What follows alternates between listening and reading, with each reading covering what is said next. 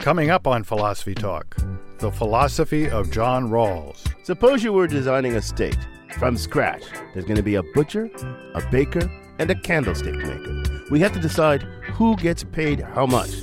How can they do that fairly? Rawls says, go behind the veil of ignorance. Make them decide before they know which role they're going to play. Justice as fairness, equality. John Rawls and a liberal tradition.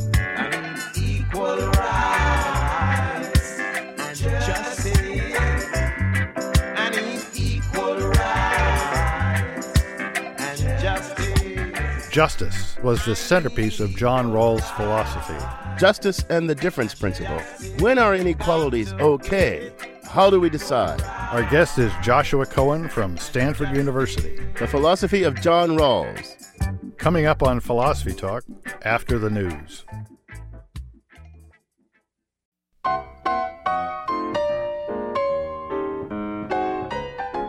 Welcome to Philosophy Talk, the program that questions everything. Except your intelligence. I'm John Perry. And I'm Ken Taylor. We're coming to you from the studios of KALW San Francisco. Continuing conversations that begin at Philosopher's Corner on the Stanford campus. Today, the philosophy of John Rawls, one of the most influential political philosophers of the 20th century. Rawls articulated a vision of the liberal state focused on the principle of justice. Rawls' most significant book was probably his Theory of Justice. Continuing the ideas of Locke and others, Rawls maintains that the best way to think of the state is as the result of a social contract. Think of the beginning of our Declaration of Independence. We hold these truths to be self evident that all men are created equal, that they are endowed by the Creator with certain inalienable rights. And then here's the important part that to secure these rights, governments are instituted among men, deriving their just powers from the consent of the governed. It's that last idea that governments are instituted among men, or humans at any rate, for a purpose, and so the powers of government are limited by this original agreement or social contract. But unlike our founding fathers, Rawls doesn't argue that they come from God as the source of rights. Uh, the social contract theorists in the modern tradition say that the control that the state has over its citizens and the control citizens have over themselves somehow comes right out of that social contract. And they don't necessarily think of the social contract as an actual event. It, it, it's a framework for thinking about what's fair and just. What would people agree to? What control would they agree to cede to the state, and what would they reserve for themselves if they were forming a state? And Rawls's vision of this social contract has this really special twist. He thinks of the deciders, the people negotiating the contract, that, that they should operate behind what he calls the veil of ignorance. But Ken, that's weird. Usually, if people are negotiating an important contract, you don't want them to be ignorant. What's the point? Well, it's a very clever idea that Rawls has that's designed to ensure that the contract will be fair, that the participants will negotiate in a disinterested way. Disinterested, not uninterested. Disinterested meaning having no stake in the outcome, like a judge should be. But if the negotiators are ultimately governed by the state they're creating, they will have a stake in the outcome. How can they possibly be disinterested? Well, that's the really clever part, John. But it's going to take a little setup to explain how clever this is. We can talk about the roles people will play, be playing in the state after it's constituted. But for illustration, let's just suppose there's going to be butchers, bakers, and candlestick makers. That's sort of cutesy, Ken, but go on. Well, these uh, these negotiators operating behind this veil of ignorance, they have to decide who gets what kind of role and what rewards and benefits go with this role without knowing which role they're going to play. So the negotiators will try to figure out a system so that whatever role they eventually end up playing themselves, they can be sure of being treated fairly. The candlestick maker will know that his candlestick making salary and candlestick maker duties are something that he has agreed to as fair before he knew that he was going to be that candlestick maker. Well, I think if I were negotiating behind the veil of ignorance, the safest thing would be to say that everybody should be treated the same, equally. Everybody should have the same salary, the same hours, the same vo- voting privileges, absolute equality. And, you know, and Rawls thinks that way too, to a certain extent. The principle of equality, as he calls it, is the first principle of justice. And with respect to th- political rights, voting rights, property rights, and things like that, uh, there are no exceptions. But but Ken, you said to a certain extent. Wha wha- what's the qualification Well, he's, there? he's got this second principle, what he calls the difference principle. According to this, for example, certain jobs can get higher salaries and other benefits as long as those people getting higher salary and benefits works to the advantage of everyone, especially the least well off.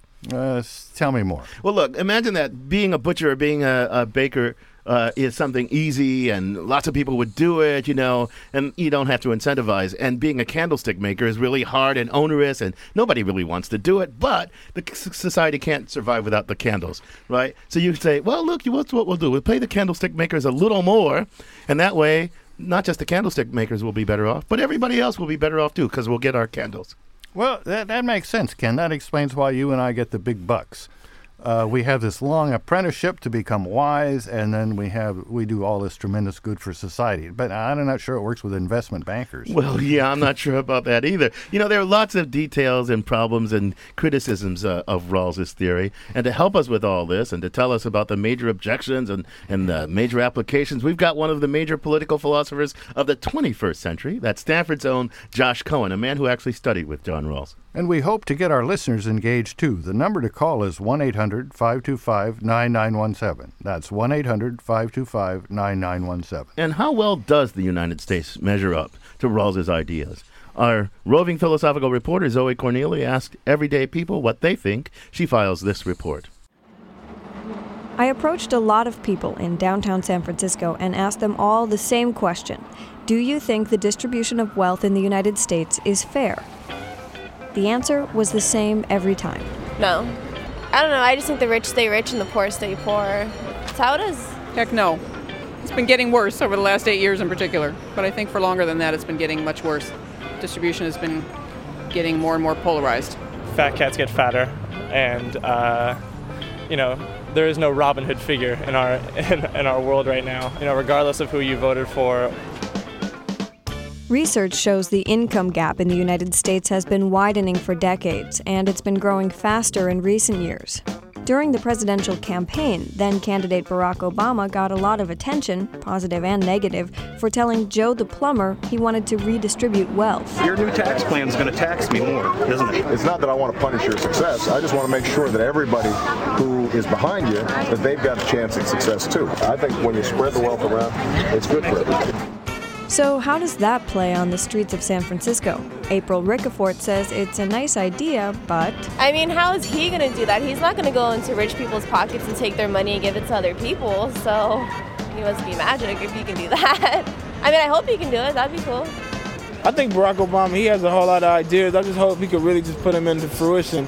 Mark Andrew is hawking his rap CD to passersby, but he takes a break to speculate on what a fair distribution of wealth would look like. There's a lot of people that, that are rich and they don't give back and they just want to keep their money. Like they want to make their money. I mean, I feel them. You want to just give your money out to like a random person that's not gonna like, you know what I mean, do something. But it's kind of like we gotta think of the greater good. So I feel like professions that have people that, that really affect society, I feel like they should get paid a little bit more.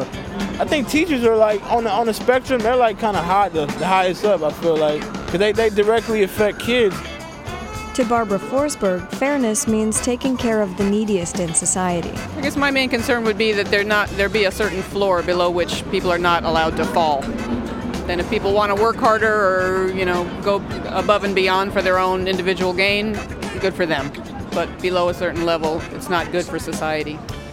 Joyce Wagner says she and her husband have worked hard to build their own wealth. He was a missile engineer, and I raised four daughters.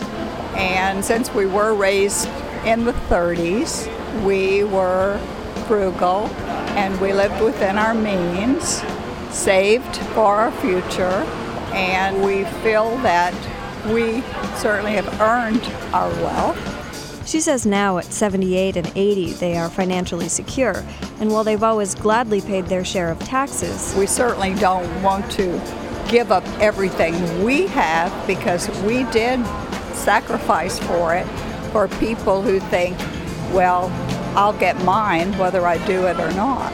maybe the only way to get a truly equitable distribution of wealth is to eliminate it altogether. That's what Sam Bosson thinks anyway. In a perfect world, for me, I would say that there wouldn't be money and there wouldn't be like a, a hierarchy and there wouldn't be like a, a this, that, and the other thing, but that's not going to happen.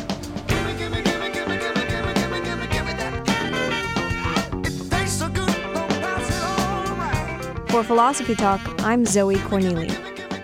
You can listen to the rest of this episode by purchasing it on iTunes Music Or for unlimited listening, subscribe to our archive at philosophytalk.org.